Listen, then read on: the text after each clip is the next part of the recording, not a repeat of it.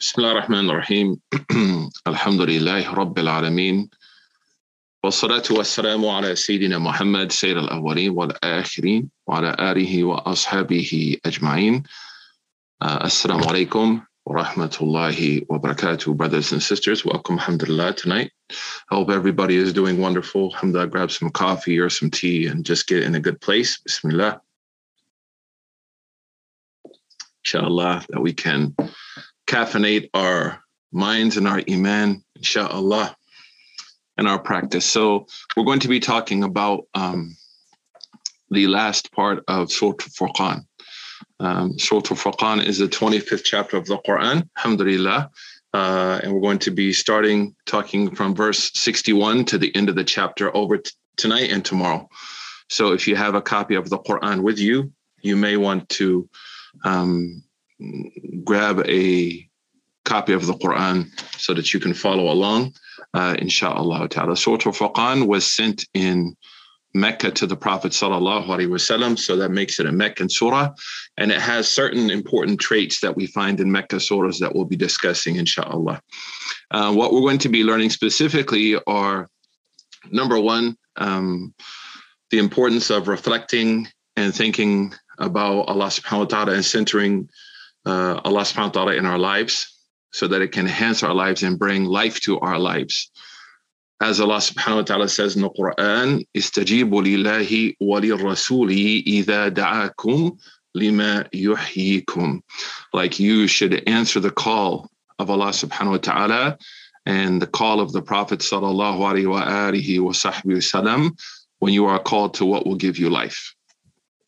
And also Allah subhanahu wa ta'ala he said to the Prophet وَكَذَلِكَ أَوْحَيْنَا إِلَيْكَ رُوحًا مِّنْ أَمْرِنَا We sent you a ruh. And of course, ruh is a spirit. It brings life to a person. Uh, it it restores a person. I'm I'm someone who believes that, you know, whether it's the failed efforts of prevent this disaster we're seeing in the UK with Muslims, whether it's um, the uh, intimidation of Muslim women in France and in India, um, whether it's the Islamophobia and anti Muslim bigotry that we deal with and racism in America, that loving and caring for each other as Muslims is a great act of worship.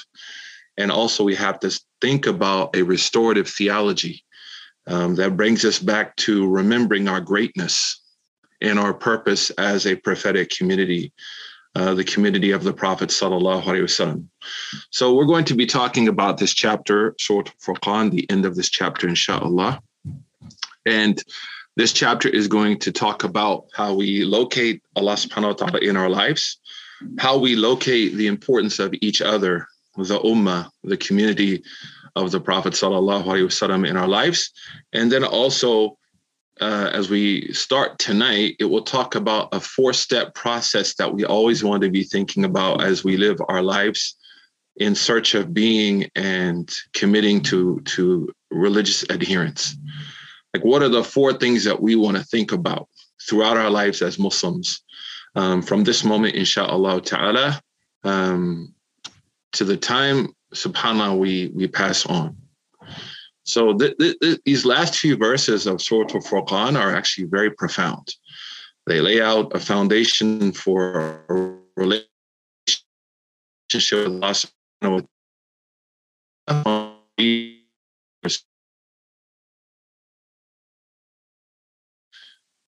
The, the, the third thing that the chapter will talk about, and we'll begin this tonight and then finish it tomorrow, insha'Allah ta'ala, are the four steps the four things that we want to be thinking about, and these are not necessarily linear because our lives are so um, unpredictable, right? Alhamdulillah. But what are the four things like we can be thinking about in our lives as we try to stay committed to Islam? Today, there was a study that came out that showed that religious conviction for people across the board in America now, conviction in the existence of God, is now at around 45% and slowly teetering down.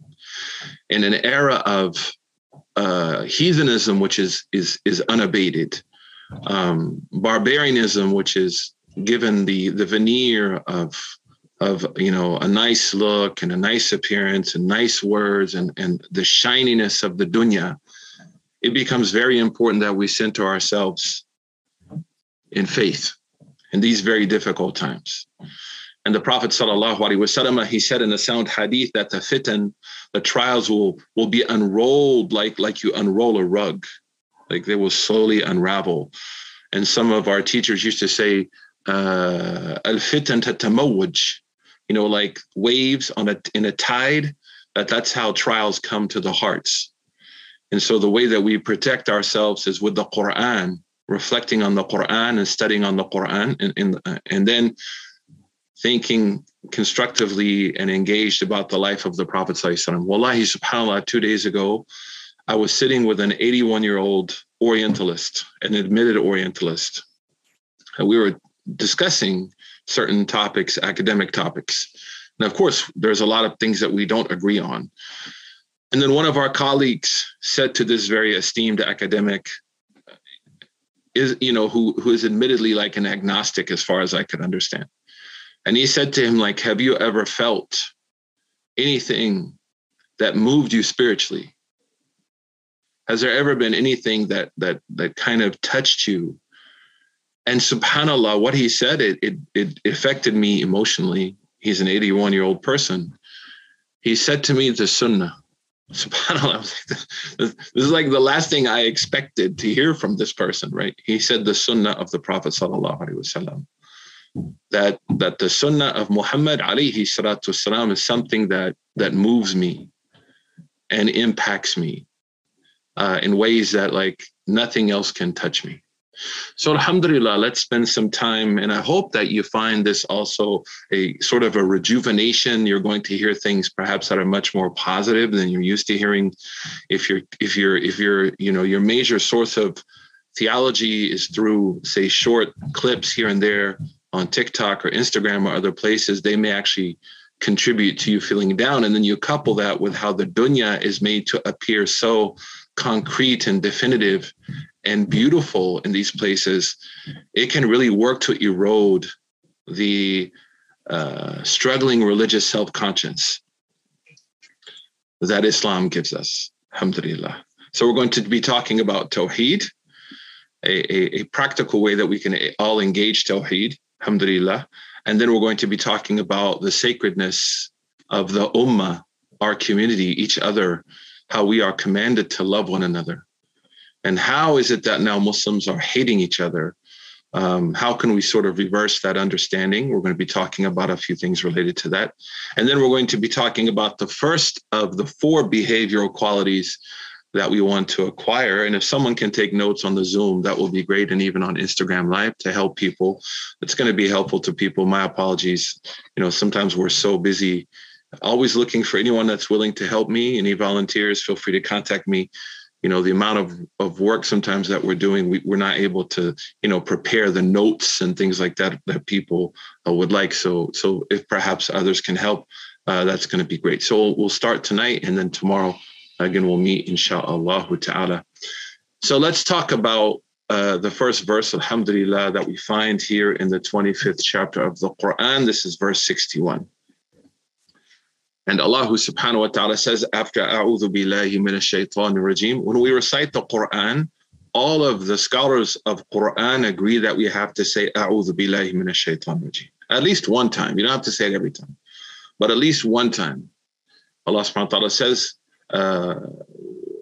وإذا قرأت القرآن فاستعذ بالله من الشيطان الرجيم. When you recite the Quran, seek refuge from seek refuge with Allah from shaitan. Wallahi, subhanAllah, if it's an obligation for us to say, A'udhu billahi min shaitan rajim with the Quran, what about everything else?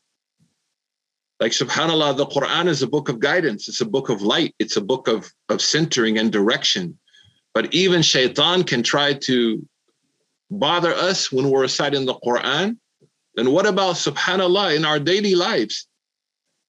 وَإِذَا قَرَأْتَ الْقُرْآنَ فَاسْتَعِذْ بِاللَّهِ مِنَ الشَّيْطَانِ الرَّجِيمِ So we say, أَعُوذُ بِاللَّهِ مِنَ الشَّيْطَانِ الرَّجِيمِ Then Allah subhanahu wa ta'ala says, تَبَارَكَ الَّذِي جَعَلَ فِي السَّمَاءِ بُرُوجًا وَجَعَلَ فِيهَا سِرَاجًا وَقَمَرًا مُنِيرًا Subhanallah. The word tabarak, all of us know this word because we say baraka. I'm sure everyone who's watching knows what baraka means. Feel free to type it in the chat box, right? But mashallah, the word baraka, khalas, it means blessing. But actually, the word baraka is from a word buruk, and buruk is a camel. And it's not just any camel, it's a camel that does not need a lot. It's a camel, subhanAllah, that does not require a lot of, of attention. It's the camel that some, some ancient Arabs would say the buruk is the camel that can cross the desert with the least amount of you you need you require the least amount of accessories. So tabarak and then it became to be like a blessing. A blessing subhanallah so that's why Sayyidina Isa says وَجَعَلَنِي مُبَارَكًا أَيْنَمَا كُنْتُ Allah has made me mubarak why because the righteous servant of Allah subhanahu wa ta'ala does not require a lot of things to have a good relationship with Allah the relationship with Allah is not commodified. You know, like sometimes when good things happen, our iman is high. But then things that are perceived to be not in our favor, not what we wanted, Allah hates me, Allah subhanahu wa ta'ala doesn't like me, I'm the most hated, you know, servant of Allah, or maybe why is Allah doing this to me? This is not Mubarak. Allah subhanahu wa ta'ala mentions this in the Quran. He says, وَمِنَ النَّاسِ مَن يَعْبُرُ اللَّهَ عَلَى حَرْفٍ There are some people who worship Allah, Allah subhanahu wa ta'ala, ala harf. Harf doesn't mean a prepositional phrase. harf here means like, like an edge. An edge. So if good comes their way, they lean this way. Like, oh, Allah loves me. I'm I'm a righteous person. But if perceived bad comes their way, uh, why did Allah do this to me? I'm so angry. Subhanallah. Why would Allah do this to me? This is not Mubarak. This is Munharif. So here's a very important lesson we take from the seas of Arabic language that when we say Mubarak or to someone who get married, we shouldn't say Mabruk, by the way. Mabruk is a camel. Mubarak is, is the bless, the blessing. Mubarak is the camel that we talked about earlier, Buruk. But when we say to someone Mubarak, it doesn't mean it doesn't mean bounty in the sense of how capitalism and the cult of materialism, this myopic sense of dunyism, has taken the hearts of people. Mubarak means that whatever Allah has given you, whether it's great or whether it's small, I pray that Allah subhanahu wa ta'ala will bless you to extract every possible good from that thing that will take you to Allah's pleasure into Jannah. This is Mubarak. Because we know that Sayyidina Isa alayhi salatu wasalam, he was Zahid. He was not of this dunya. But he said, Allah made me Mubarak and aynama kunt, wherever I am. And Allah subhanahu wa ta'ala, he describes us as Muslims in this way in uh, the end of Surah Al-Ghashiyah. Allah subhanahu wa ta'ala says very nicely, أَفَلَا يَنظُرُونَ إِلَى الْإِبِلِ كَيْفَ خُلِقَتْ وإلى السماء كيف رفعت وإلى الجبال كيف نصبت وإلى الأرض كيف سطحت فذكر إنما أنت مذكر. One of my teachers years ago, he was from Rawalpindi. I don't know if anyone here is from Rawalpindi. I had a, a teacher in uh, Quran, mashallah, Sheikh Abdul Rahman, he passed away. May Allah have mercy upon him. But he, he was from Rawalpindi in Pakistan. And he told me when we were reading Surah Al-Ghashiyah that these verses are not talking where it says, have they not looked at the camels? Have they not looked at the heavens? Have they not looked at the mountains? Have they not looked at the earth? He said, actually, this is talking about the Muslim, the adherent Muslim, who is like a camel, because the camel does not need a lot from Allah subhanahu wa ta'ala to give all it has for worship. That's why later on in the same part of the Quran, you know, those horses is actually again is a metaphor for the faithful Muslim. So we are like this. We should ideally, if we want to understand the concept of zuhud, the uh, healthy indifference to the cult of opulence, we should think about camels and being mubarak. I don't need a lot of water. I just need enough to function. And with Allah, I don't worry so much about what I have, but I worry about how I use what I have and uncovering the blessing of Allah subhanahu wa ta'ala in whatever He's given me.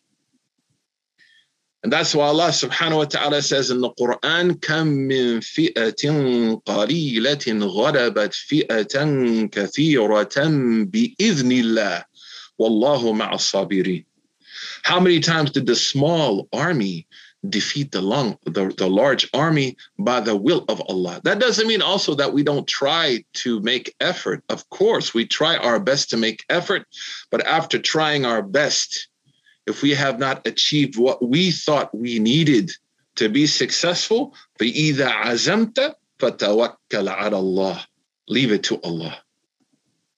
So the word tabarak, in this context, we'll talk about it in a second, is talking about Allah Azza wa Jal.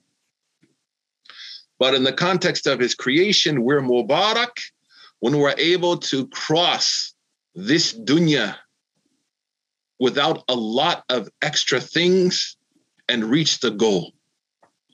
And the goal is Jannah. Subhanallah. That's why some scholars used to say, Sumtum ani dunya wa aftiru inda Muhammadin Some scholars used to say, I, I have fasted from dunya, meaning opulence, and I hope to break my fast with Muhammad sallallahu wasallam in the akhirah. Allahu Akbar. When we talk about Allah Azza wa Jal, Tabarak is a superlative. And Tabarak, mashallah, is, is phrased in a way that implies Allah Azza wa Jal, He needs nothing. As-Samad. As He says, subhanahu wa ta'ala in the Quran, Allahu Samad. As-Samadiyah what we say in, in Usuluddin, mukhalifatu lil hawadithin. That Allah subhanahu wa ta'ala is in opposition to all things. He needs nothing from it. Waqa'im bi nafs. He's self-established. He doesn't need anything to exist. Wahdaniyah, and he's one Subhanahu wa ta'ala. So tabaraka alladhi, it's translated as blessed, but the meaning more is like transcendent in his he doesn't need anything from anybody. He doesn't require worship. And mashallah, a little worship, a little sincere worship from his servants, he will reward them greatly. وهو أعظم أجرا واستغفر الله إن الله غفور رحيم. as the Quran says, do just do a little and do it right. And Allah subhanahu wa ta'ala will, as we'll talk about later in this chapter, will amplify your good. Allah subhanahu wa ta'ala created this dunya. He knows this dunya is difficult, especially in this age. As the Prophet ﷺ said, ibadatun fil fitna, that worshiping in times of fitna is like migration to Sayyidina Muhammad sallallahu alaihi wasallam. So there's a lot of meanings here. Tabarak, Allah subhanahu wa ta'ala needs nothing, and that Allah subhanahu wa ta'ala will reward greatly even for little acts of worship that are done with incredible sincerity. Subhanallah. That's why the Salaf used to say, Niyatul mu'min khayru min amalih. Right? The intention of the believer is better than his or her action. Because a person may do good and not have an intention. So تبارك الذي جعل في السماء بروجا وجعل فيها سراجا وقمرا منيرا. Allah subhanahu wa ta'ala says, Blessed is the one who made Ja'ala here means insha min al-adam ila al-wujud. That Allah subhanahu wa ta'ala caused something to exist that did not exist before. This is the theological meaning of ja'ala. Ay khalaqa fi sama. Made in the heavens, burujan. And here buruj means like most ulama said nujuman, the stars.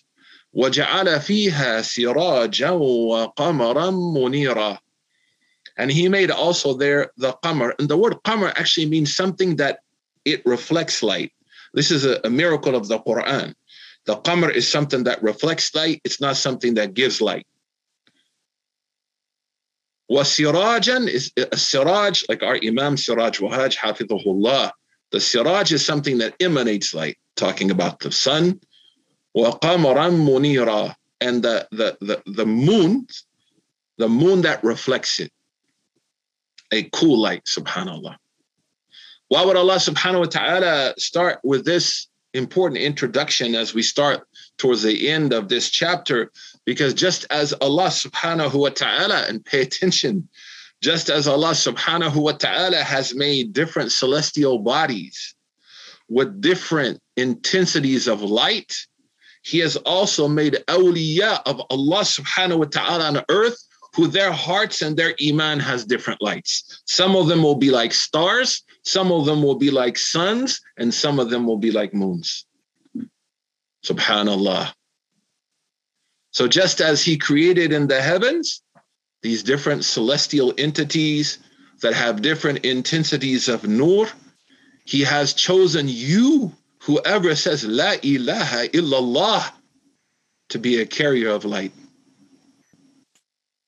That's why Allah subhanahu wa ta'ala, He says in Surah An-Nur, Nurun ala nur, Yahdi Allahu bi nurihi man yasha. Light upon light. And Allah subhanahu wa ta'ala guides to light who He wants. And that's why Sayyidina Nabi sallallahu alayhi wa sallam, when he would walk to the masjid, because the masjid is the munawwar, the masjid is the hospital of nur when he would walk to the masjid, alayhi salatu salam, he would say, Allahumma zidni nura. Oh Allah, increase me in light. In another narration, he would say, make in front of me light, make behind me light, and on my right side light, and on my left side light. Sallallahu alayhi wa wa sahbihi wa sallam. So this also implies responsibility that every single one of us who says La ilaha illallah Muhammad Rasulullah, we are Ashabul Nur, Ashabul Anwar. And Allah subhanahu wa ta'ala mentions these different levels of light in Surah Fatir. Because sometimes I know we all make mistakes. So sometimes we may feel that our light is not as strong as it could be. Maybe we haven't paid our bills. And Allah subhanahu wa ta'ala describes the different levels of light. ثُمَّ أَوْرَثْنَا الْكِتَابَ الَّذِينَ اصْطَفَيْنَا مِنْ عِبَادِنَا فَمِنْهُمْ ظَالِمٌ لِنَفْسِهِ ظَالِمٌ لِنَفْسِهِ النُّجُوم يعني those who have sinned. But still look what Allah says in this verse. Then we caused our servants to inherit the book. Who are our servants? Is this ummah. And Allah calls us to his ibad. Subhanallah. فَمِنْهُمْ ظَالِمٌ لِنَفْسِهِ Some of them, they're sinners, but still they are the ibad of Allah. How can the community kick out sinners when Allah, He didn't kick out sinners? He called them His ibad. فَمِنْهُمْ ظَالِمٌ لِنَفْسِهِ These are like stars. وَمِنْهُمْ مُقَتَّصِد This is the qamar munira. These are the those that illuminate, they, they reflect illumination. He says, مُقَتَّصِد Those who are between good and evil. ومنهم سابق بالخيرات بإذن الله. And then there are those who are foremost. They're the leaders of doing good. These are the Shamus al-Ummah. Shams al-Ummah. The sons of the Ummah. The leaders who shine light, subhanallah. As we're going to talk about at the end of Surah Al-Furqan, وَجَعَلْنَا لِلْمُتَّقِينَ إِمَامًا Make us leaders. Righteous leadership is something we should seek. So, mashallah, in this chapter, we start in the 64th verse. Allah Azza wa Jal, He says, تَبَارَكَ الَّذِي جَعَلَ فِي السَّمَاءِ بُرُوجًا وَجَعَلَ فِيهَا سِرَاجًا وَقَمَرًا مُنِيرًا That we placed in the heaven stars, sun, and moon. Now maybe somebody ask, like subhanallah, like you know, if if if this is you know the state of the heavens, then what are the qualities of those? So then Allah continues, وَهُوَ الَّذِي جَعَلَ اللَّيْلَ وَالنَّهَارَ خِلْفَةً لمن أراد أن يذكر أو أراد شكورا. And we made the day and the night in succession to one another. Khilfa. And the same word as khalifa, to come after one another. إني جاعل في الأرض خليفة فخلف من بعدهم خلف. So the word khalafa means to come after. And a khalf imam, I'm behind the imam. So in the 62nd verse, وهو الذي جعل الليل وَالنَّهَارَ خِلْفَةً He made the day and the night successions to succeed one another. لمن to the one أراد أن يذكر أو أراد شكورا. And here, there are a number of things that are implied. Number one is that in the day and in the night, those stars are still still there. At times we may not see them. We see the sun, we see the moon, but we don't sometimes we don't see the stars till the night. And also, there's a lesson that Imam Ibn Nahwi talks about that sometimes when our Iman isn't strong, one of the things that can strengthen our Iman is that we show our resolve in the face of tests. Then the stars of our Iman begin to show. Subhanallah. That's why he said, وظلام الليل له سرج حتى يغشاه أبو سرج Imam Ibn Nahwi in his poem about trauma, he says that the, the, the deepest depths of the night has small bright stars. Like sometimes it's through those tests and trials that we uncover, you know what? Actually, subhanAllah, I'm an I have Iman. I can see the stars of my Iman in the challenges of the test. جعل الليل والنهار خلفة لمن أراد. For the one who wants, and here we find something very important in, in Aqidah that people say, you know, I don't, uh, uh, how do we have free will? How do I know I have free? Because Allah says in the Quran, you have free will. Liman arad, for the one who wants. So Allah subhanahu wa ta'ala gave us the utility, the, the freedom of choice. I can look at the day and the night. I can look at the day and say, wow, I can go out and do something wrong. Oh, now it's nighttime. I can go out and do evil. Or I can look at the day and the night and say, subhanallah, subhanallah, this, this demands that I think about this and try to understand the source of all this. يذكر أو أراد شكورا or I should show my gratitude for this. And then the question comes like we talked about earlier stars, moon, sun, the level of the light in the hearts of the believers, after reading all of this, and what we take from the 62nd verse also is to be consistent, whether day or night. I try to be with Allah, whether day or night, no matter the situation. That's why Sayyidina Isa says, Aina ma kuntu. Allah made me mubarak in every situation. That's why we talked about a few weeks ago, even in the day before the day of judgment, when the Dajjal and the Ya'juj and Ma'juj and all of these things happen, we still have to pray. If Ya'juj and Ma'juj come in Ramadan, we still have to fast. If we fight with the Mahdi, we still have to observe Salah.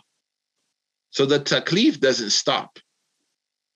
So here, وَهُوَ الَّذِي جَعَلَ اللَّيْلَ وَالنَّهَارَ A, every aspect of your life, day and night, is made for what? لِمَنْ أَرَادَ أَن يَذَّكَّرَ أَوْ أَرَادَ شُكُورًا The word shukur actually is from also the word which means a fat camel.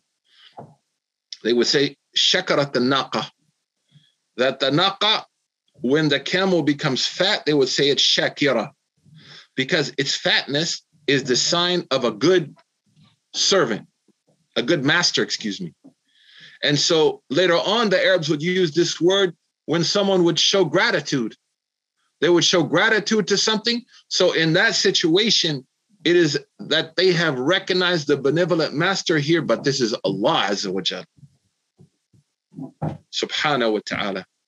So then maybe somebody ask, like, who, who are those brightest sons? Who are the brightest suns? Who are the stars? What is the quality of the people of Noor? Like subhanallah tabaraka alladhi ja'ala fi samai jam wa ja'ala fiha qamran uh, wa sirajan wa qamran munira وهو الذي جعل الليل والنهار خلفه لمن arada in يذكر أو أراد شكورا Who? What, what are the qualities? And this is something we believe, mashallah, in, in Islam, that Allah subhanahu wa ta'ala, when it comes to something that we have to do, is something that is central to our life, he goes into great description. He leaves no stone unturned. So that the Quran can be a guide for us. That's why Sayyidina Nabi sallallahu alayhi wa wa sahbihi wa sallam, he said, Al-Quran hujjatun lak aw alayk. The Quran is going to be a proof for me or against me. So here we see, as we start these first two verses from Surah Al-Furqan, our relationship with Tawheed, our relationship with our Creator, that our Creator, subhanAllah, has made us as Muslims lights in this world, alhamdulillah. And that's why in the 33rd chapter of the Quran, Allah subhanahu wa ta'ala says about Sayyidina Nabi, sallallahu alayhi wa sallam, وداعيا إلى الله بإذنه وسراجا منيرا that the prophet is Siraj Munir, a bright torch. And here we're called, which means sons, but also it has the meaning Siraj is a torch. And the Imam al-Razi, Imam Fakhruddin al-Razi, he says something very beautiful because a torch is a type of light that is passed on in from one tribe to another. Hey, can we get some of your light? Yeah, here, let us light your torch. And they will light someone else's torch and they will light some. So the light spreads. So Muhammad sallallahu alaihi wasallam is called Siraj in the 33rd chapter of the Quran because each and every one of us who follow Muhammad sallallahu alaihi wasallam, we're torchbearers. We carry this light. We are responsible. To be a Muslim is serious. To be someone who follows Muhammad sallallahu alaihi wasallam is a very serious thing. The last prophet, Muslims are the last reservoir of divine guidance for humanity if we're corrupted, what will happen to humanity? Humanity. So Allah says, Sirajam Munira, the Prophet is not only a torch, and this is Arabic, he's a bright torch. Torches are already bright, but as if to say the light of Muhammad sallallahu alaihi wasallam and the message of Muhammad sallallahu alaihi wasallam, its illumination cannot be contained. Subhanallah. Wallahu yutimmu nurihi Wallahu mutimmu nurihi, fi qira'ah mutimma nurahu. The nur of Allah will be complete with the ummah of the Prophet and the Prophet sallallahu alaihi wasallam. So subhanallah, sirajam munira, that means each and every one of us who says Muhammad Rasulullah, we became now torch bearers. We became responsible. فكيف إذا جئنا من كل أمة بشهيد وجئنا بك على هؤلاء شهيدا How will it be we bring all the prophets as witnesses against their communities and we bring you Muhammad alayhi salatu wassalam as a witness against your ummah Did they do the job? Did they do this job? So the person will ask, Subhanallah, what are the qualities of those those people, those people who carry light, so that I can be of those people. And that takes us to the 63rd verse. Allah subhanahu wa ta'ala says, وَعِبَادُ الرَّحْمَنِ الذين يمشون على الأرض هونا وإذا خاطبهم الجاهلون قالوا سلاما. And that's why this wow, if you speak Arabic, is wow atf. It's it's a conjunction of what came before it. So blessed is the one who made the stars and the heavens, the sun and the moon, and made the day and the night, and made Ibad al-Rahman, and made these, created these chosen servants of Allah. Allahu Akbar. We learn something also here that it's a plural, wa ibadur rahman, those ibadur rahman. Most ulama say that ibadur rahman, there are two meanings to this. Well, there actually we can add a third. The first are those who are unaware that they are Ibadur Rahman. Those are Muslims, unfortunately, who have detached themselves from adherence to Islam and have no real concern for the case of Iman and Islam. They consider themselves Muslims, but they are not determinately adherent. They are involuntarily adherent. Still, they are considered the Ibad ar-Rahman, out of the Rahmah of Allah. Then there are those who struggle. That's the majority of us, right? As Imam Ibn Qayyim said, كل مسلم يقف بين أذانين أذان الشيطان وأذان الرحمن أذان الرحمن Every Muslim sits between two adhans, their nafs, the call of shaitan and the call of the most merciful. And sometimes we struggle, right? Which one to answer? It's very normal. It's part of our life. May Allah forgive us. And then, mashallah, there are those who are, alhamdulillah, acutely aware of the situation, are hyper focused, alhamdulillah, in a moderate way, and have made the akhirah their GPS. Their Google Maps, it says akhirah. And between that is everything they want to do in dunya. And they look at it and they see, is this going to take me away from akhirah? I'm going to stay away from this. Is it going to take me away to Jannah, away from Jannah? I need to avoid this. Is this going to take me to Jannah? Recently, I was with a young man in a car and I asked him, What's your plans for the future? He said, You know, get married, have a house, graduate. I said, No, no, no. I said, Your future when you meet Allah. He said, Man, I, I never thought about this before. I never thought about that as my future. Yeah, that's your future. That's the future. What are my plans for the future? The future. So here, Ibadur Rahman can have, you know, four meanings. Sorry. Number one, the one who's not aware of they're they're Muslim, but they're not uh, uh, determinately adherent. They even may be negligent. May Allah protect us. Number two is the one who's a sinner, but they feel guilty. They feel bad. May Allah help us. A lot of us were like this. We fall into mistakes and sins. Number three, the person between sin and good. Number four, the one who's foremost in khayrat. هذا عباد الرحمن عموما and خصوصا. So we say عباد الرحمن is the whole ummah of the Prophet sallallahu alaihi wasallam. the entire community, all of us, we should respect one another because each and every one of us is from the Ibad Rahman. That's why Imam al Tahawi, he said in his famous book in theology, Al Mu'minun, as I remember, uh, Al Mu'minun kulluhum awliya al Rahman, that all the believers are the friends of Ar Rahman. And Allah subhanahu wa ta'ala says in the Quran, Allahu waliyul ladhina amanu yukhrijuhum min al-dhulumati ila nur. Maybe somebody ask, how can Allah subhanahu wa ta'ala be my friend? I'm a sinner because a friend forgives you. SubhanAllah a friend will forgive you. So the, the wilayah with Allah for the Muslim who's far away and is a sinner is tawbah, is forgiveness. That's why Allah subhanahu wa ta'ala says, Tajiduhu rahima. Whoever turns to Allah will find Allah forgiving. In Allah yaghfiru dhunuba jami'a. Allah forgives every sin. Allah subhanahu wa ta'ala says, إِلَّا الَّذِينَ تَابُوا وَأَصْلَحُوا وَأَخْلَصُوا دِينَهُمْ لِلَّهِ فَأُولَٰئِكَ مَعَ الْمُؤْمِنِينَ وَسَوْفَ يُؤْتِي اللَّهُ الْمُؤْمِنِينَ أَجْرًا عَظِيمًا in Surah Nisa. Allah says, for those who repent and they rectify their lives and they are sincere, then they are believers. They are strong believers. They are firm believers. So maybe somebody says, I'm a sinner. I'm so far away from Allah. I did so many evil things.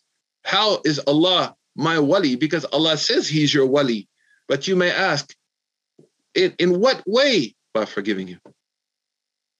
Maybe the person in this in the middle, and that's why the majority of Ahlul Sunnah, Imam Abu Hassan al-Ash'ari and others, as, men, as they mentioned, whoever repents to Allah is Muslim, is forgiven. Sincerely repents to Allah. Whoever sincerely turns to Allah, subhanahu wa ta'ala, Allah will forgive them. This is the belief of Islam.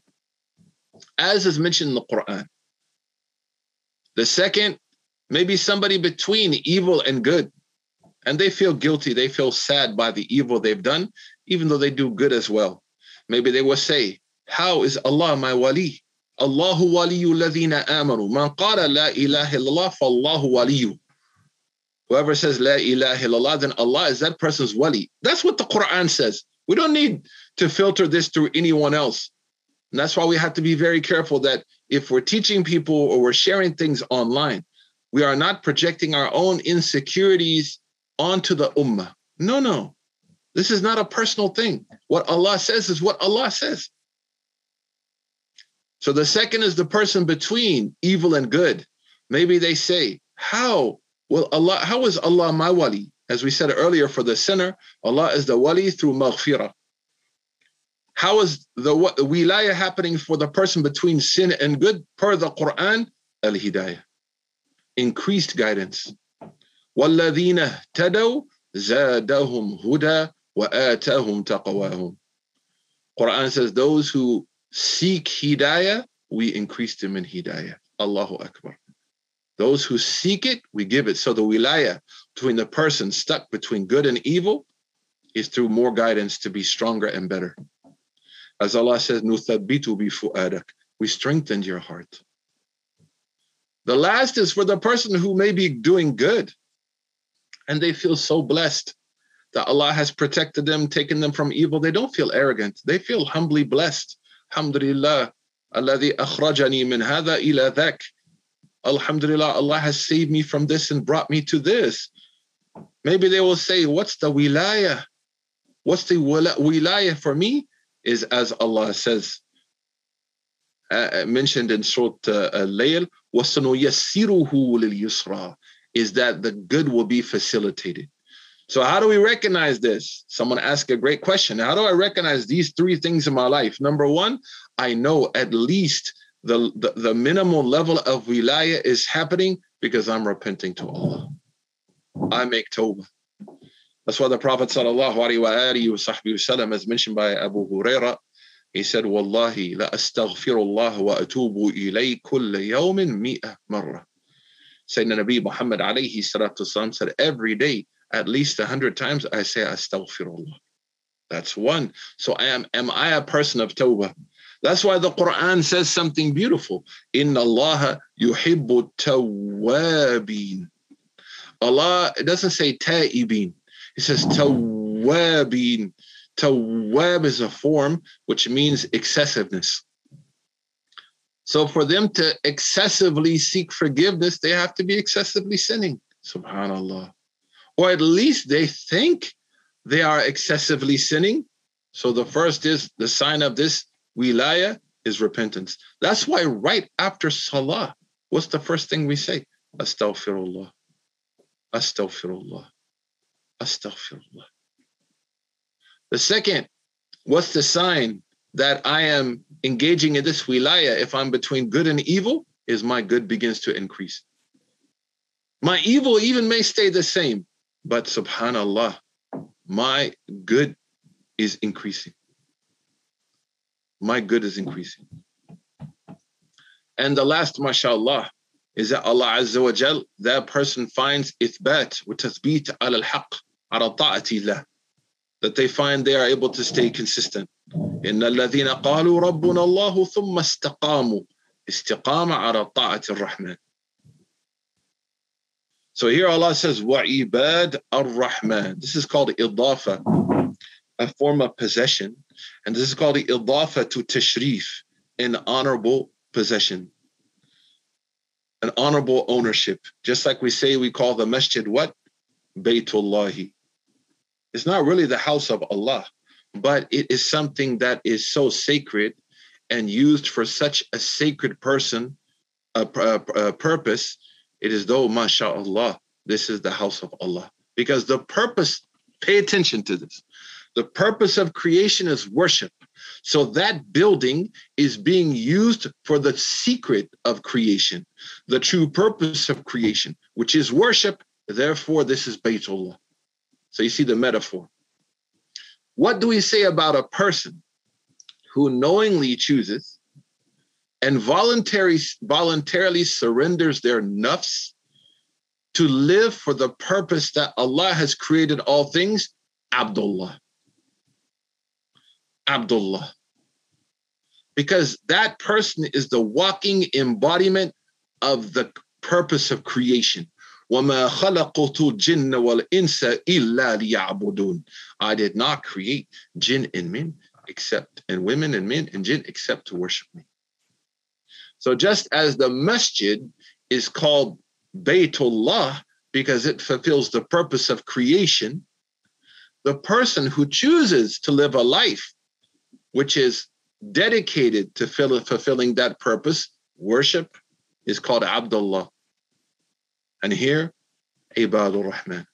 Why subhanallah is a plural used in saying wa Abdul Rahman الذين يمشون على الأرض هونا وإذا خاطبهم الجاهلون قالوا السلام Why is it وعباد الرحمن عبد الرحمن الذي يمشي على الأرض هونا وإذا خاطبوه قال الجاهلون قال السلام Why is it a plural? And why does this happen over, over, and over and over in the Quran? When Allah subhanahu wa ta'ala talks about the ummah of the Prophet he talks about the work we do, even in places where it would seem the singular is more fitting, he uses a plural. For example, in Surah Al-Fatiha, Allah subhanahu wa ta'ala says, Iyaka na'budu wa. It doesn't say Iyaka a'budu wa Iyaka asta'in. You we worship, you we seek for assistance. Don't say I worship, I seek assistance. Allah subhanahu wa ta'ala says, Watawasaw bilhaqi, watawasaw bil sabri. They encourage one another to patience. They encourage one another to truth, excuse me, and they encourage one another to resilience. Why does Allah subhanahu wa ta'ala, for example, as we're going to talk about in this chapter later on, why does Allah subhanahu wa ta'ala say وَتَعَاوَنُوا عَلَى الْبِرِّ وَالتَّقْوَى وَلَا تَعَاوَنُوا عَلَى الْإِثْمِ وَالْعُدْوَانِ You all must cooperate towards good and you all must not cooperate to evil over and over and over and again and again in the Quran, the unity of Muslims is put at the forefront. And it is a shame and a disaster that we find amongst some Muslim groups the hyper fetish to divide, weaken, and destroy the unity of the Muslims. In fact, it is seen as a religious obligation to undermine the wihda of the ummah of the Prophet sallallahu alaihi wasallam. But the Prophet alayhi salatu salam in a sound hadith, he said, stay together. And Allah subhanahu wa ta'ala says, وَكَذَلِكَ جَعَلْنَاكُمْ أُمَّةً وَسَطًا لِتَكُونُوا شُهَدَاءَ عَلَى النَّاسِ We made you an ummah, one ummah, the best ummah. In the third chapter of the Quran, in two places, كُنْتُمْ خَيْرَ أُمَّةٍ أُخْرِجَ لِلنَّاسِ you are the best community over and over and over. Now we find the way that Muslims interact with one another, even religious Muslims, they will declare each other as non-Muslims. They will declare each other as not being acceptable Muslims. They will actually do things to undermine the sacred unity of the Muslim community. And this is why we do not find barakah in our work.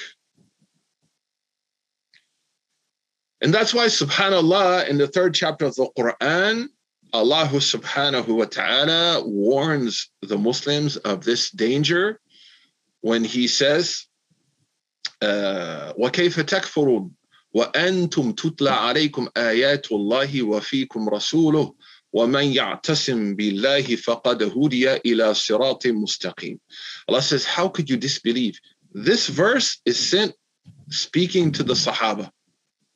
وكيف تكفرون وأنتم تتلى عليكم آيات الله وفيكم رسوله Allah says, how could you disbelieve? When you recite the verses of the Quran and the messenger is amongst you, alayhi salatu salam. This verse was sent because Muslims, they begin to argue over tribalism. Tribalism, perhaps one of the greatest catastrophes that has impacted Muslims now is number one, the importance of ethnicity and national identity. It has undermined our ability to think in the theological reservoir of an ummah. We, we, we don't see each other as Muslims first, Muslims fourth or fifth. And this also is not meant to dissuade people from engaging in critical studies or understanding things through a critical lens. But if I put my ethnicity and my nationality in front of the ummah and seeing the believers as an ummah, as one community, this is a problem. Subhanallah. And this is what those Sahaba had done. They began to fight the Aus and the Khazraj in Medina over tribal issues. They were Muslims, subhanAllah. And Allah Azza wa Jal, immediately He sent this verse, Wa وَكَيْفَ تَكْفُرُونَ How could you disbelieve? Look, subhanAllah, how could you disbelieve? Sheikh Muhammad Abduh, Allah yarhamu, Imam Sheikh Rashid Rida, and others, explainers of the Quran as well, other more classical uh, people who explain the Quran, they said takfurun. This is a form of what's called majaz in rhetoric, majaz al-mursal. Alaqatuhuma sayakun. What that means is you mention what will happen, but you mean what caused it. So you mention what's going to happen as the verb, but the reason you mention what, mention what is going to happen is to show that the action they're doing, the gravity of the action. So here, when Allah says, وَكَيْفَ تَكْفُرُونَ, actually it means, according to those ulama, وَكَيْفَ تَخْتَلِفُونَ. How could you differ your ranks? Because differing the ranks of the Muslims will lead to what? To kufr. So the outcome of differences is mentioned in, the, in Arabic in the Quran to show the danger of the cause that leads to that disbelief. We don't believe the Sahaba are disbelievers. Billah. So here the verse means and if you continue to divide in these ways on tribal and ethnic lines, this is going to lead to kufr. Subhanallah. Here you see the depth of the Quran. There are other reasons also, subhanAllah, why we find some, uh, inex- especially some of our brothers and sisters who, you know, they're very passionate about the truth. Um, and, and, and sometimes passion can be a problem right? Passion and uh, being excited about something is not necessarily the best way to go. We have to couple our passion uh, and and sometimes our drive with knowledge. That's why Mutanabbi is a great uh, poet. He said, "الرأي قبل شجاع شجعاني هو الأول وهي محار الثاني." Pay attention to this poem. He said that to think before you're brave is two braveries.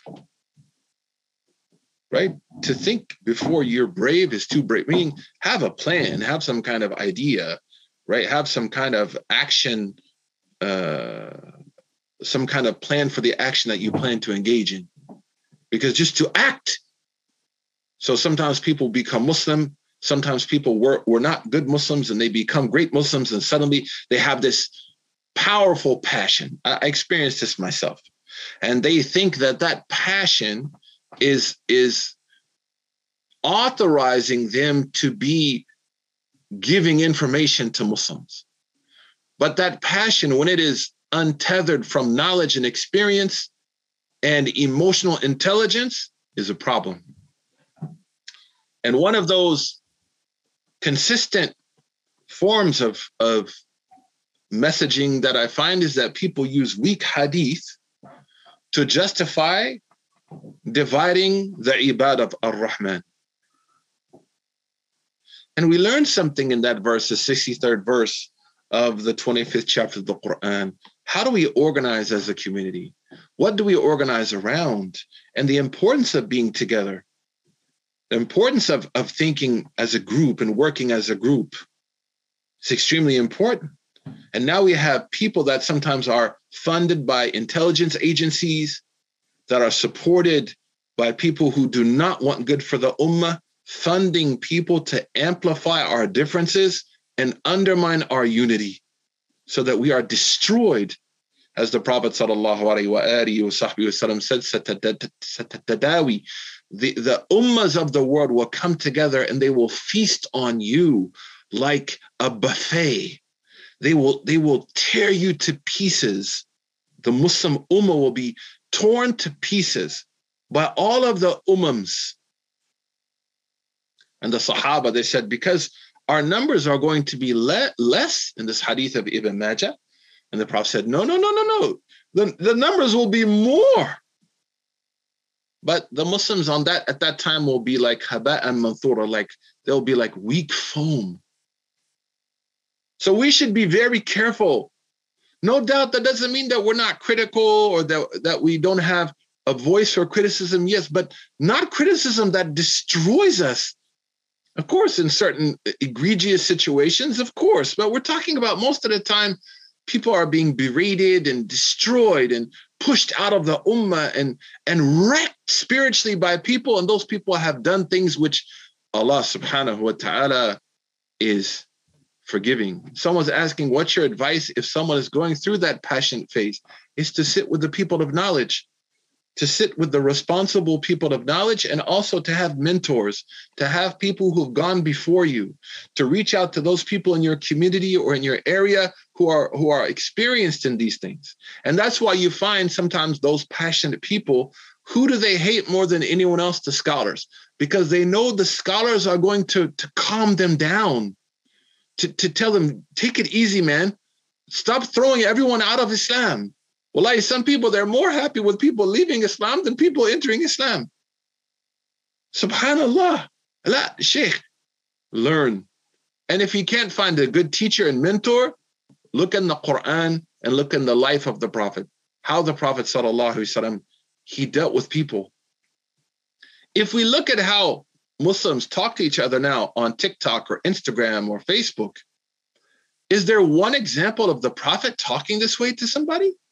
even even the even the hypocrites is, is there an example of the sahaba radiallahu anhum speaking to their fellow muslims in this way and now you'll find someone who will say islam justifies me to be unethical and how i deal with a sinner do you see the contradiction here or an assumed sinner so i'm upset with someone for an ethical violation but then I say that religion has allowed me to eschew ethics in dealing with them. Then I became the same as that person. Subhanallah. What's the difference now?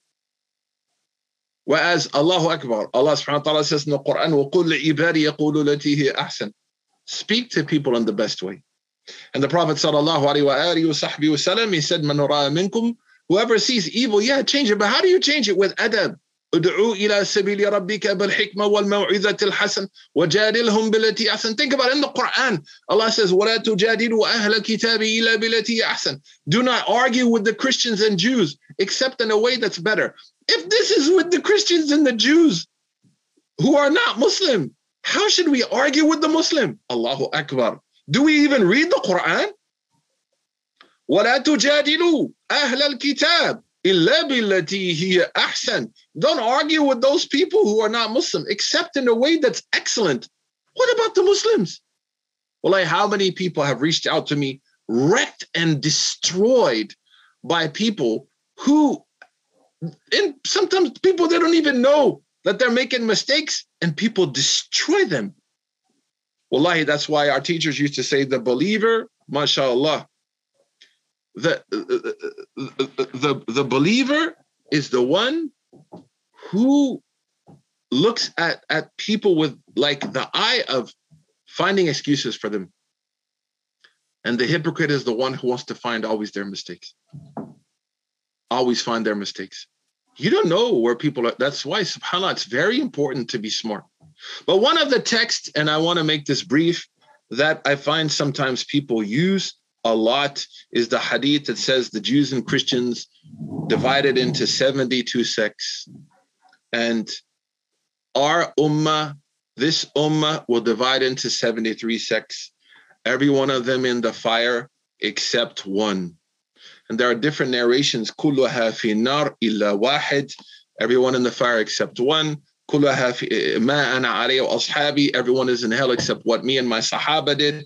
And of course, there's other narrations that talk about al-jama'a wal-firqa al-najiha. And many of us have seen this hadith used by different groups. And the sad thing is every single group is not humble enough to realize that maybe they are not al-firqa al-najiha. Like humility. They will all label themselves as the same sect. I want everyone to pay attention to this and perhaps take some notes because I understand that sometimes these are not the best places to teach um, you know more detailed subjects but the danger of this hadith and how this hadith has been amplified even by intelligence agencies to justify Muslims actually killing each other. Billah Murdering each other? The Prophet sallallahu alaihi wasallam in a sound hadith, he said, "Qatlu Muslim kufr." To kill a Muslim is disbelief. And the Prophet sallallahu alaihi wasallam said, "Al-mu'min la yadurru mu'min." أو كما قال عليه الصلاة والسلام, a believer does not harm a believer. And the Prophet wasallam and the hadith read by Bukhari and Muslim from Abu Sa'id al-Khudri, if I remember correctly, he said, "Al-Muslim man salim al-Muslimuna min lisanihi wa What happened to all these hadith about being good to one another, loving one another, not hurting each other, not harming each other? Now it can be thrown out the window because I'm on the truth. Again, I cannot justify acting unethically with unethical people. They're not. How are they going to believe you? Whereas the Prophet sallallahu alaihi wasallam, he has a high level of character. I was sent to correct the akhlaq, to complete it. Sallallahu alaihi wasallam. Maybe it's not hypocrisy. Maybe it's passion. You know, sometimes people they become so passionate that they're led by their passion. That's a problem.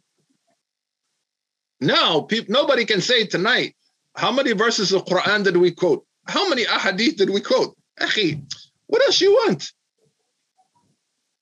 So we need to be careful. That's why the Prophet sallallahu alaihi wa sallam, he said, Man al-akhir. Whoever believes in Allah and the last day should speak well or remain silent. Yeah, you can correct people, but correct them with love, man correct them with care, correct them with investment. Don't destroy them, especially the Muslims. To love a Muslim in a post colonial age of terrorism, we're all considered terrorists, is an act of revolt, alhamdulillah, against the broader system and an act of ibadah. The Prophet said, "Idkhalu surur ala akhik al-Muslim wajibat lak al-Jannah." That to bring happiness to a fellow Muslim will, alhamdulillah, obligate Jannah for you. Subhanallah, to, to bring happiness to a Muslim will make Jannah an obligation. This hadith came to us with 13 asanid, alhamdulillah, was Shaykh Shaykhi, and our teacher, he said this hadith is a good hadith. But let's talk briefly about the hadith that my ummah is going to break up into 73 sects. First of all, this hadith is not mentioned by Bukhari and Muslim because it did not reach their criterion.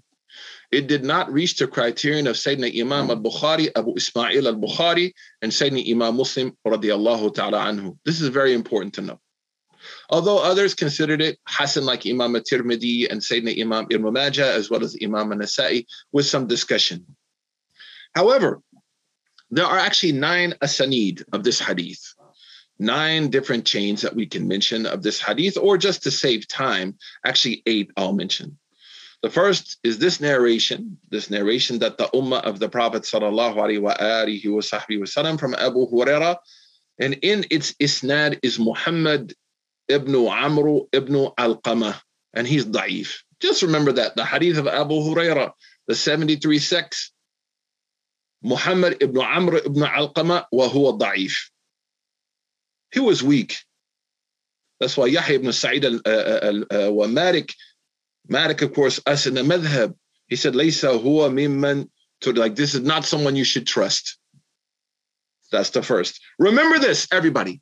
Remember this because this hadith is used to justify unraveling Ibadur Rahman, to destroying us. Imagine some people are so confused that they think Muslim disunity is an act of ibadah. Ya Allah, yeah. Subhanallah, Allah says, وَلَا تَفَرَّقُوا Don't divide. Don't divide. It's in the Quran, it's haram. Subhanallah, to divide ourselves is haram. not to work together.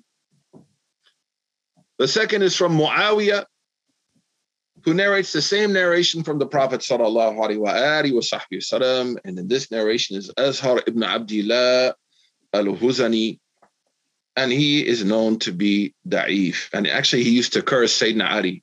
A'udhu billah. He used to curse Sayyidina Ali, uh, radiyallahu ta'ala anhu. And that's why Al-Azhari said, يَتَكَلَمُونَ فِيهِ Right, that the ulama of hadith, they talked about him.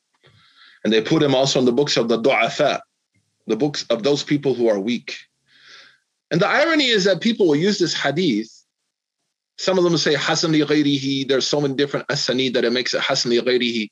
But if, if let's say, for example, it's Hasan li ghayrihi, why would you rely on something that's Hasan li ghayrihi when you have the Quran?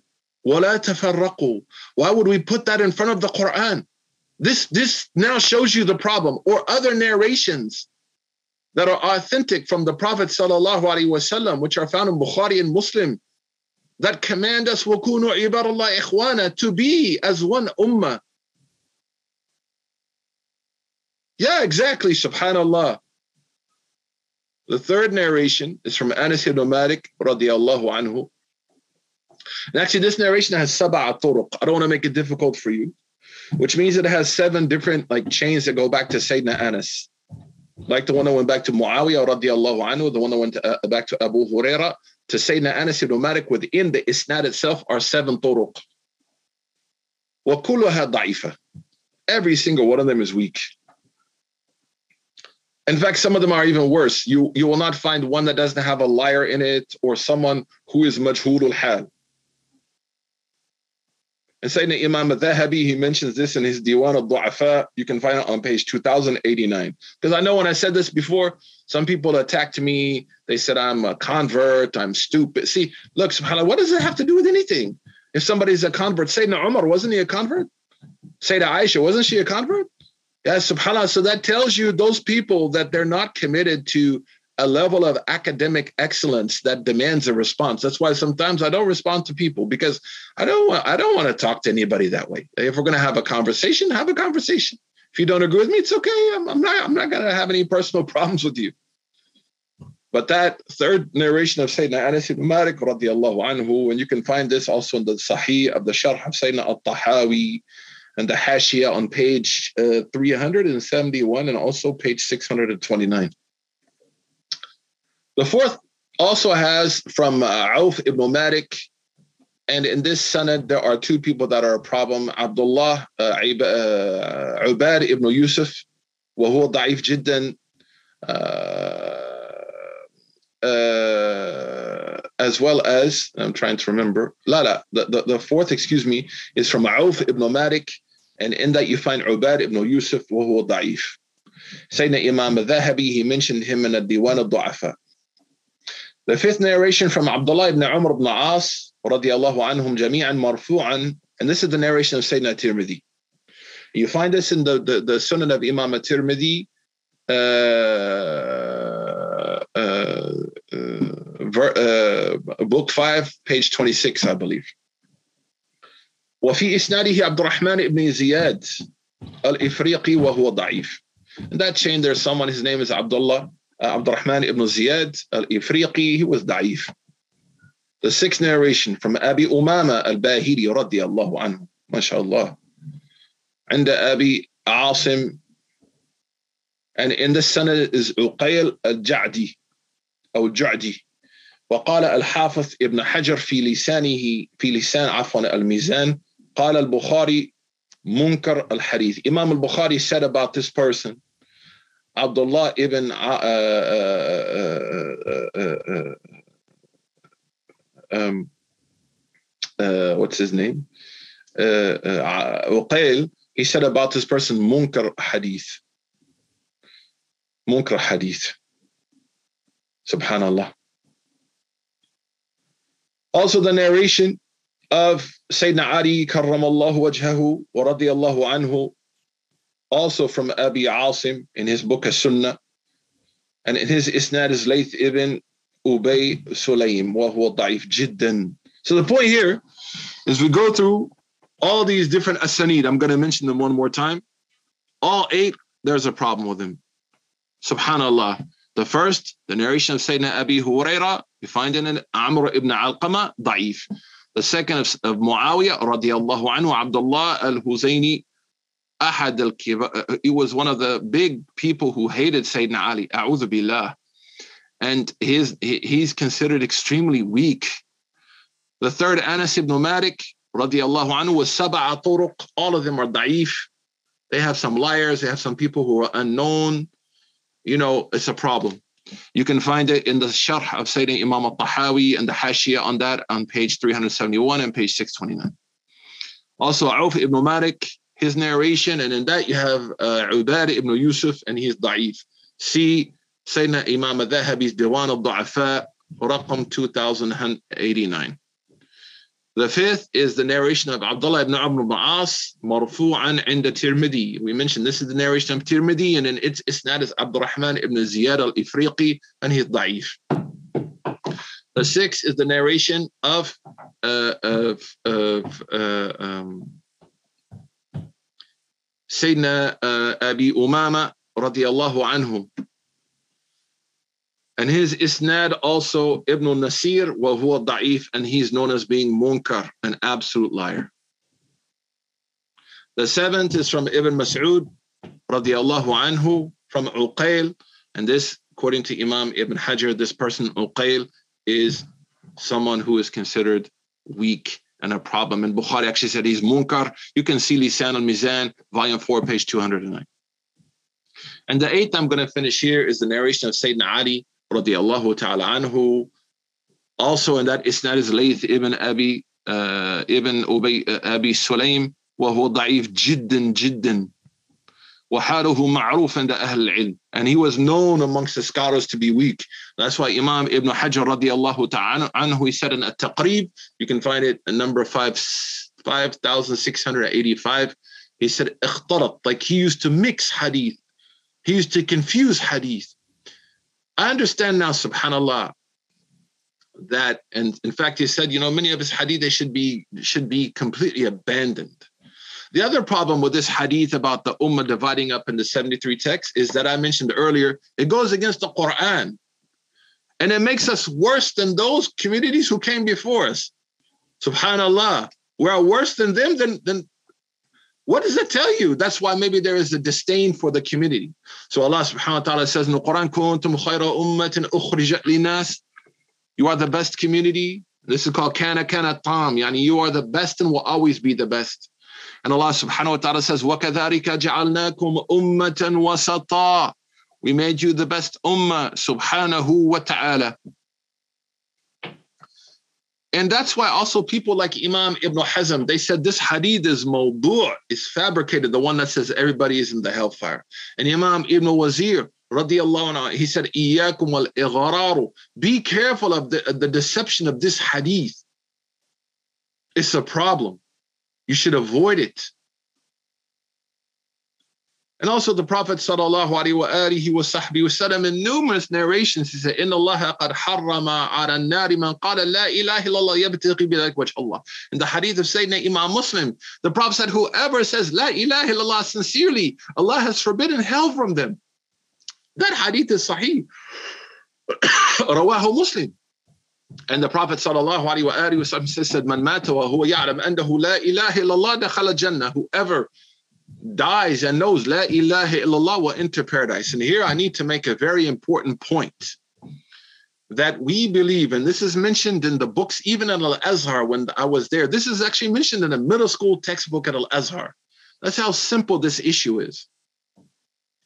That what is obligatory for the masses of the Muslims to believe are the general issues of belief. Ijmalan. Allah is one, Prophet is the final prophet, alhamdulillah. They believe in al-akhirah. But the masses of the Muslims are not obligated to learn the particular issues of theology. That would destroy everyone. That would cause everyone to, to, to be out of Islam. So we say يكلف المسلمون مكلفون بالإجماليات لا بتفصيلات تفصيليات. This is mentioned by all the scholars of theology But unfortunately, when people teach aqidah now, it's this group, this group, this position, this position. Yaqi, aqidah is meant to strengthen our iman and to help us follow Sayyidina Akwan and to have hope and, and, and to be convinced and, and dedicated to the ummah of the Prophet. Sallallahu alayhi wa alihi So now we went through all eight asanid. I'm sure there are people who will differ with me. That's acceptable. I'm not going to call them names. I'm not going to attack them. I'm not going to uh, have any even uh, microaggressions uh, towards them. And I'm, I'm, I'm certainly open to have those discussions with them. But subhanAllah, a hadith that has this kind of impact on the community should never be given preference to the Quran especially when all of its eight chains and its different turuq are not free of concerns amongst some scholars of hadith. So we have to see that Muslim unity is an obligation. And instead of lacking the patience to talk and engage in real discussion, the hadith about the ummah dividing into 73 sects and everyone is in the hell except one. This hadith is da'if but used to divide us as Muslims and to weaken us as a community. And I went through all eight asanid uh, a few times. So Allah says, وَعِبَادُ الرَّحْمَنِ The servants of Ar-Rahman. Also, we learned something from this beautiful verse of Quran, that those people know that Allah is Ar-Rahman Ar-Rahim. يعرفون معرفة مغفرة الله ورحمة الله and they base their relationship knowing that Allah subhanahu wa ta'ala, Bismillah, and actually there should be a colon in the translation, with the names of Allah, the most merciful, the mercy giving. To remind us of Allah's rahmah. وَرَحْمَتِي وَسِعَتْ كُلَّ شَيْءٍ Who are those people who are the servants of Allah Azza wa Jal? Allah subhanahu wa ta'ala says, وَعِبَادُ الرَّحْمَنِ الَّذِينَ يَمْشُونَ عَلَى الْأَرْضِ هَوْنًا وَإِذَا خَاطَبَهُمُ الْجَاهِلُونَ قَالُوا سَلَامًا Tomorrow, inshallah, but a little bit tonight, we're going to look at these nine characteristics of the these unified people. They have unity. Ibadur Rahman. And we're going to divide these nine characteristics into four categories. You can look at these four categories as being things that should be a constant in my life and in your life. The first is qism min at-tahalla bil kamalat. That the idea of at-tahalla means to wear jewelry. At-tahalli afwan. التحلي بالكمالات how do I adorn myself? And look at the language of the scholars, the adornment of good deeds and good character. التحلى التحلي عفوا بالياء يعني التحلي التحلى I'm putting on jewelry. So the idea here is how do I adorn myself, mashallah, mashallah, with khair. That's the first quality the first category, if you will. And this is talking about a diniya wa dunyawiya, and deen and dunya.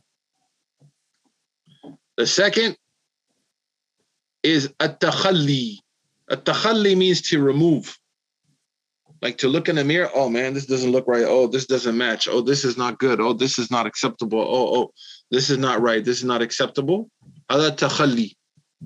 So how do I remove negative qualities. And this was the way of Ahl Tasawwuf, yani at-tahalli wa takhalli to adorn and to remove, to remove and to adorn. Of course, this is a metaphor for acquiring good qualities and removing bad qualities.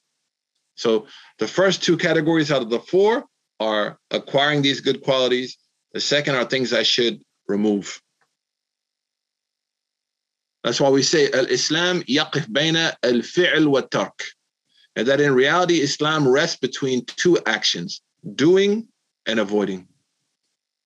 That's why the Prophet sallallahu alaihi wa alihi wa sahbihi wa sallam, he said, wa ma ma amartukum bihi, he said, the hadith of Abu Hurairah, ما نهيتكم عنه فاجتنبوا. What I prohibited you, stay away from it. وما أمرتكم به فأتوا منه ما استطعتم. And what I commanded you, do it as best you can. أي التحلي والتخلي. تحلي تخلي. This is our life. And the beauty of it is in order to do tahalli and takhalli, I need a mirror. But I don't here mean a literal mirror. I mean the, the, the metaphoric mirror of introspection. Al-muhasaba. So in order for tahalli and takhalli to happen, in order for me to adorn good and remove evil, I have to look in a mirror. But here, in order for me to adorn good in my Islam and remove evil from my Islam, I have to use the mirror of auditing myself. Al muhasaba. What Sayyidina Umar said, Hasibu anfusakum qabla an tuhasabu. Radiallahu anhu Audit yourself before you're audited. Allah says, Well, tanzur nafsu ma qaddamat lighad. Let everybody look to the future, what they're doing for tomorrow, the hereafter. Mm. The next is al-istiqama. The third category is staying upright on the sharia. الاستقامة على ما أمره الله عز وجل. So the third category is how do I stay consistent? What are the things that I can use to to stay strong, to cement my relationship with Allah? As the Prophet the, the men came to him and said, Qulli fil Islam, tell me something about Islam. I can only ask you. The Prophet said, Qul amantu billahi thumma istaqim. Say you believe in Allah and then stay upright. So the third uh, set of categories that we're going to learn in this 25th chapter are those things that are going to anchor us and support us and strengthen us as we try to live a life of faith and devotion and grow our emergent sense of submission to Allah subhanahu wa ta'ala or maintain that sense of submission.